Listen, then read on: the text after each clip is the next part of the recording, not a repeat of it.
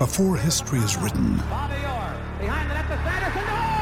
it's played. Before it's frozen in time, it's fought one shift at a time. Before it's etched in silver, it's carved in ice. What happens next will last forever. The Stanley Cup Final on ABC and ESPN Plus begins Saturday. Another day is here, and you're ready for it. What to wear? Check. Breakfast, lunch, and dinner? Check. Planning for what's next and how to save for it? That's where Bank of America can help. For your financial to-dos, Bank of America has experts ready to help get you closer to your goals. Get started at one of our local financial centers or 24-7 in our mobile banking app. Find a location near you at bankofamerica.com slash talk to us. What would you like the power to do? Mobile banking requires downloading the app and is only available for select devices. Message and data rates may apply. Bank of America and a member FDIC. Do you know what I use to record these podcasts? It's Anchor by Spotify. It's the easiest way to make a podcast with everything you need all in one place. Let me explain. Anchor has tools that allow you to record and edit your podcast right from your phone or a computer. It's all really, really easy. It's all really intuitive. When hosting on Anchor, you can distribute your podcast on listening platforms like Spotify, Apple Podcasts, and more. It's everything you need to make a podcast. Good afternoon. Welcome to Sports and Other But Sports with Kent Sterling for Friday, January 3rd, 2020. Brought to you by the great people at today's dentistry. Dr. Mike O'Neill, the best that there is.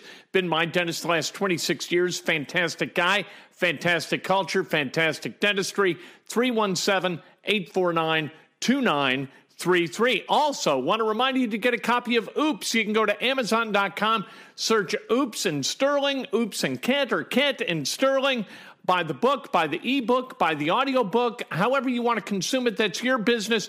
Just go ahead and get the book. As is our want on Fridays, we turn it over to Harry for some questions. He is at Will's Northwoods Inn on the north side of Chicago at the corner of Racine and Nelson. How you doing, Harry? Oh, I couldn't be better. Still partying my ass off after New Year's. It doesn't end.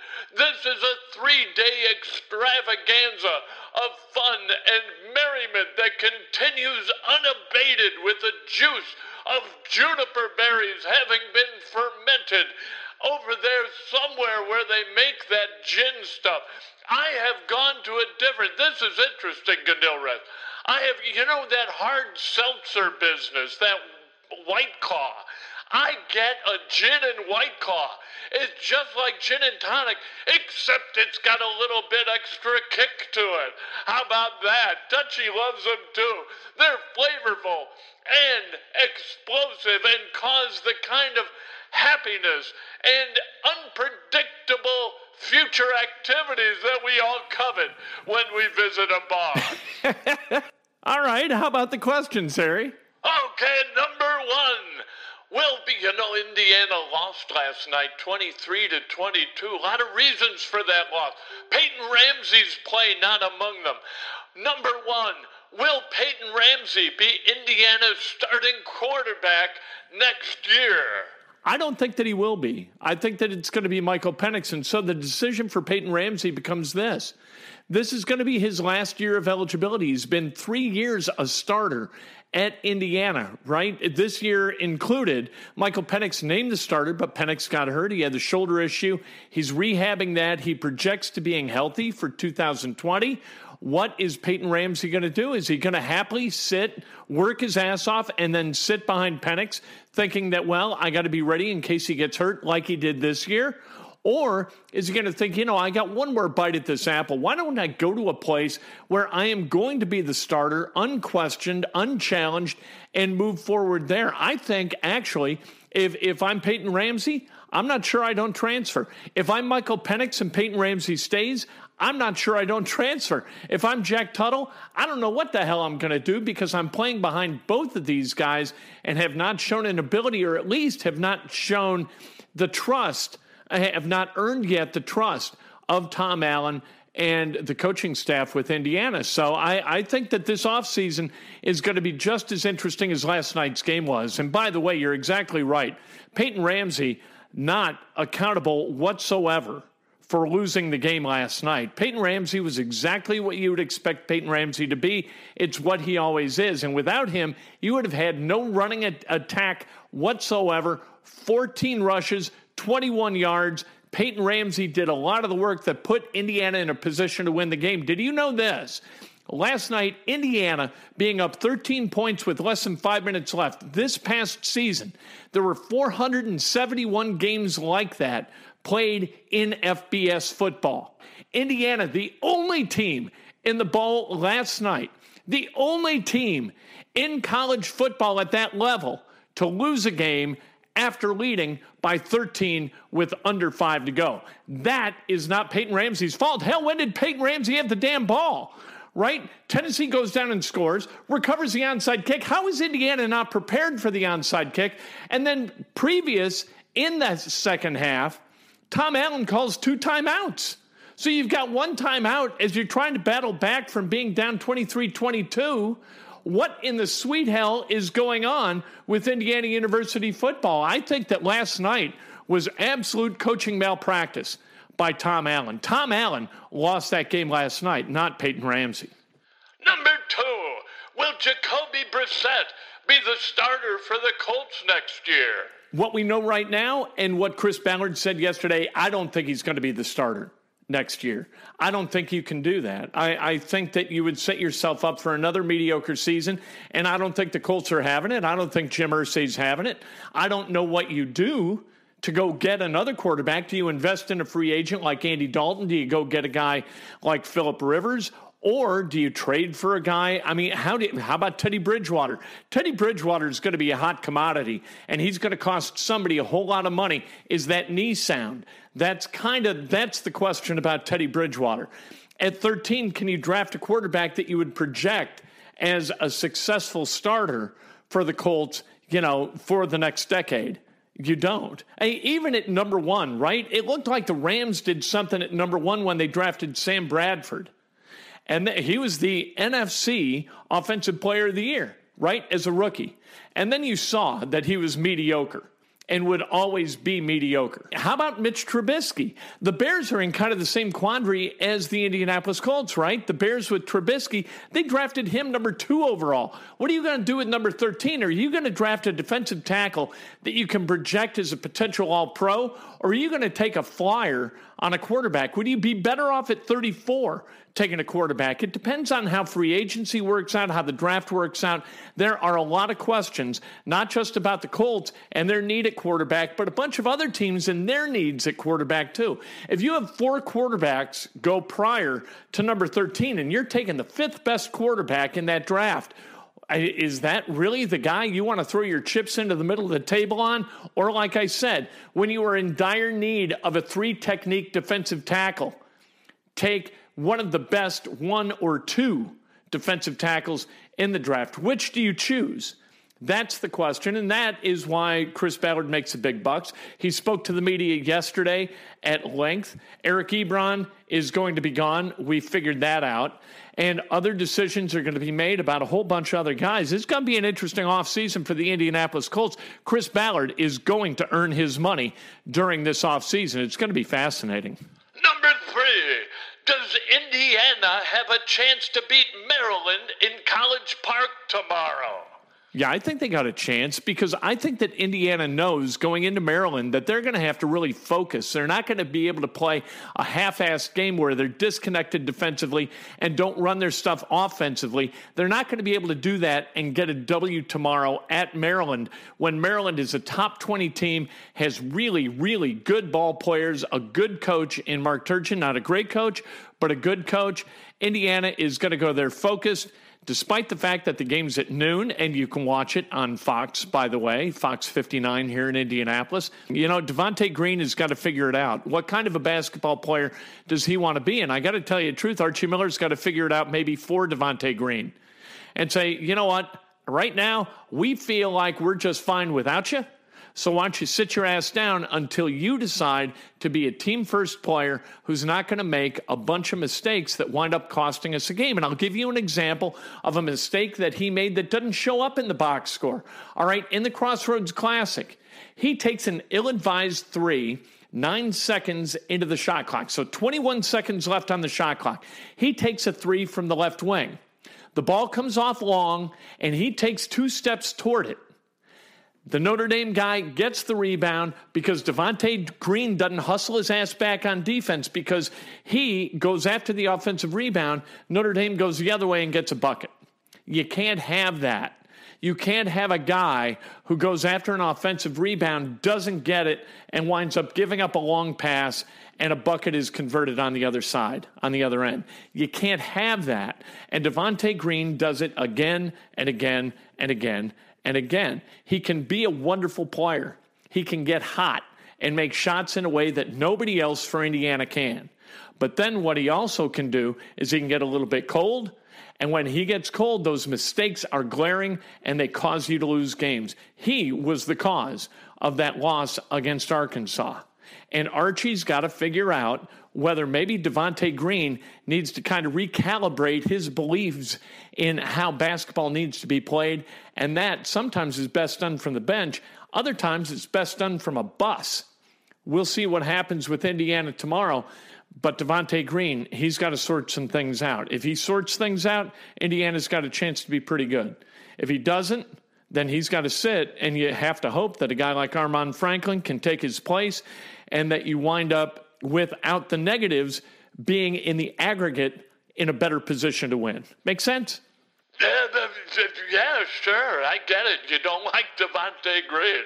All right. And if you were Archie, you'd put his ass on the bench, I'm, I'm guessing.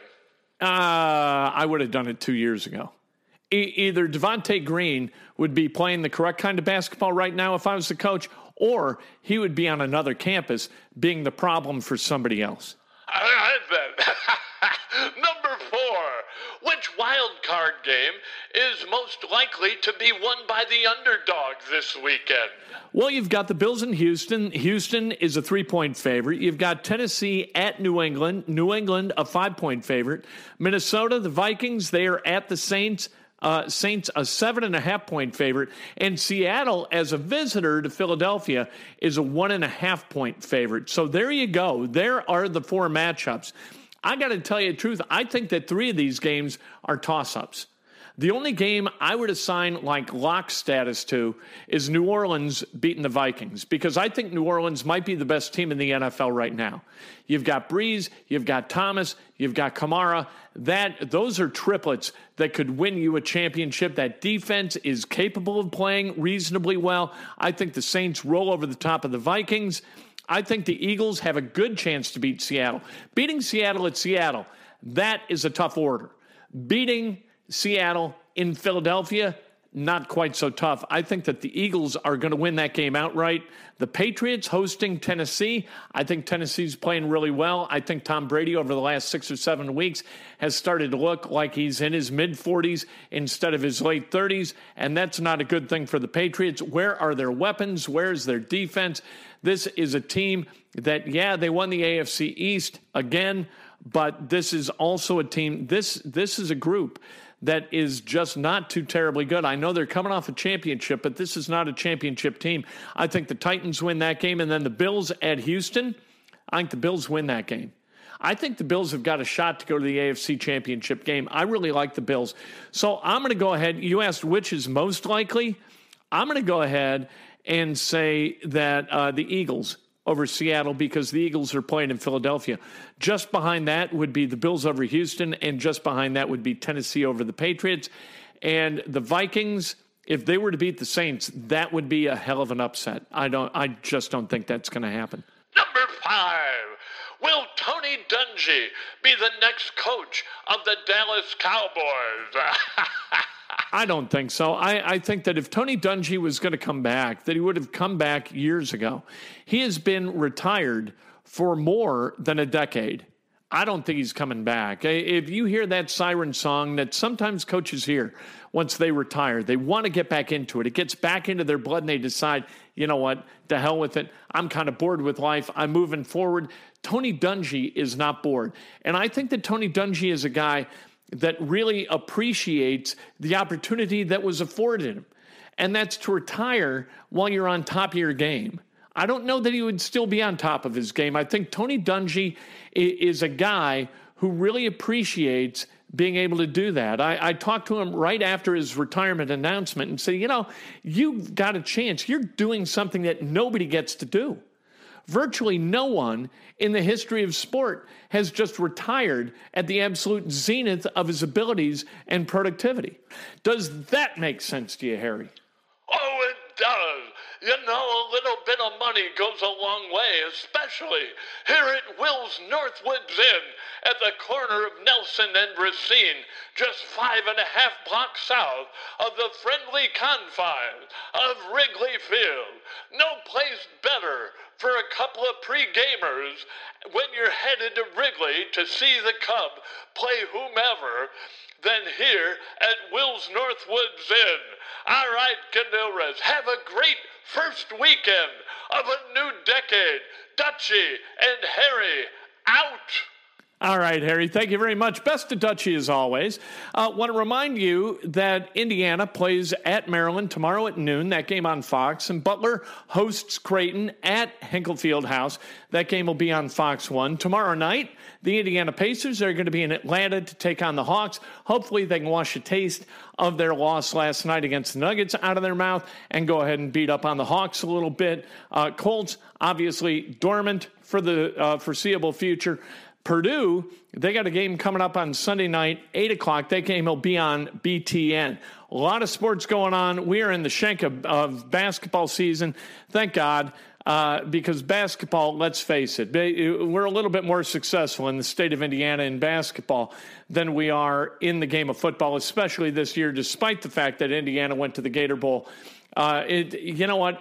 They went eight and five, but it's going to take a long time to to remember the eight right? Rather than the loss in the Gator Bowl and exactly how it happened. Sports, nothing but sports, always brought to you by the great people at today's dentistry. Want to remind you again about Oops, the art of learning from mistakes and adventures, written by me. It's on Amazon.com, other websites as well. You can get the ebook, audiobook, or the hardcover book if you want to lay something in your bathroom for when you got to do your business. You need something to pick up, thumb through, and read a chapter at a time. This is the perfect book. Oops for the poops. That's uh, maybe that's the tagline for the book. Anyway, we'll talk to you Monday morning, breakfast with Ken. Hopefully, we're celebrating Indiana Hoosiers, Butler Bulldogs, uh, Purdue Boilermakers, and Indiana Pacers wins this coming weekend. We'll talk to you then. Brought to you by the great people at Today's Dentistry. Join me. Anatomy of an ad. Subconsciously trigger emotions through music. Perfect. Define an opportunity. Imagine talking to millions of people across the U.S. like I am now. Identify a problem. Creating an audio ad is time consuming. Offer a solution. Utilize cutting edge AI. Imagine creating all that in under 30 seconds. Well, we did to create this ad. To learn more about AI in the audio industry, download the white paper from audiostack.ai. Anatomy of an ad. Subconsciously trigger emotions through music. Perfect. Define an opportunity. Imagine talking to millions of people across the U.S. like I am now. Identify a problem. Creating an audio ad is time consuming. Offer a solution. Utilize cutting edge AI. Imagine creating all that in under 30 seconds. Well, we did to create this ad. To learn more about AI in the audio industry, download the white paper from audiostack.ai.